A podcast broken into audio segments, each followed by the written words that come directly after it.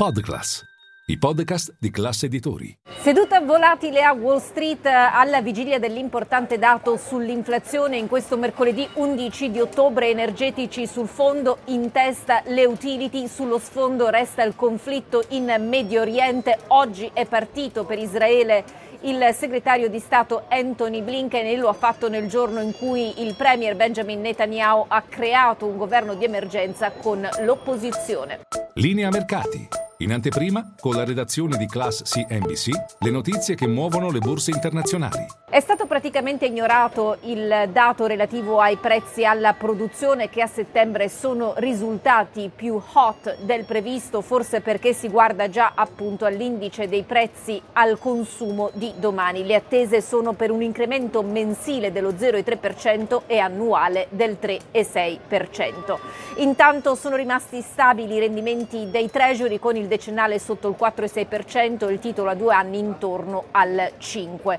Eh, continuano ad aiutare i commenti da Colomba in arrivo da membri della Federal Reserve, una banca centrale che oggi peraltro ha pubblicato i verbali della riunione di settembre eh, quando eh, ne, di fatto ne è emerso che la maggior parte giudicava appropriato probabilmente un altro rialzo dei tassi. Ricordo tuttavia che da allora molto è cambiato a cominciare proprio dal rally dei rendimenti dei treasury perché all'epoca il decennale valeva il 4,37% e l'impressione abbiamo imparato negli ultimi giorni proprio dai membri della Fed è che questo balzo dei rendimenti abbia sostanzialmente fatto un po' di lavoro della banca centrale che di conseguenza può permettersi di continuare a stare attenta senza però necessariamente agire.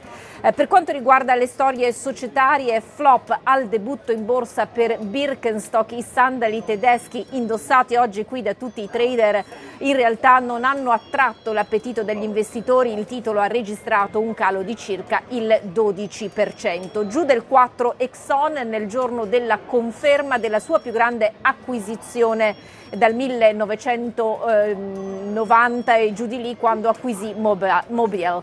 Eh, sostanzialmente compra Pioneer Natural Resources per quasi 60 miliardi di dollari. Eh, come ex poi anche Meta è stata avvertita dai regolatori europei sulla disinformazione che circola sulla piattaforma, specialmente sul conflitto in corso in Medio Oriente. Goldman Sachs invece avverte in vista della pubblicazione della sua trimestrale centrale martedì prossimo. Gli utili subiranno un colpo dato dalla vendita della piattaforma fintech che si chiama Green Sky. Sul fronte politico alla Camera si vota per il nuovo speaker.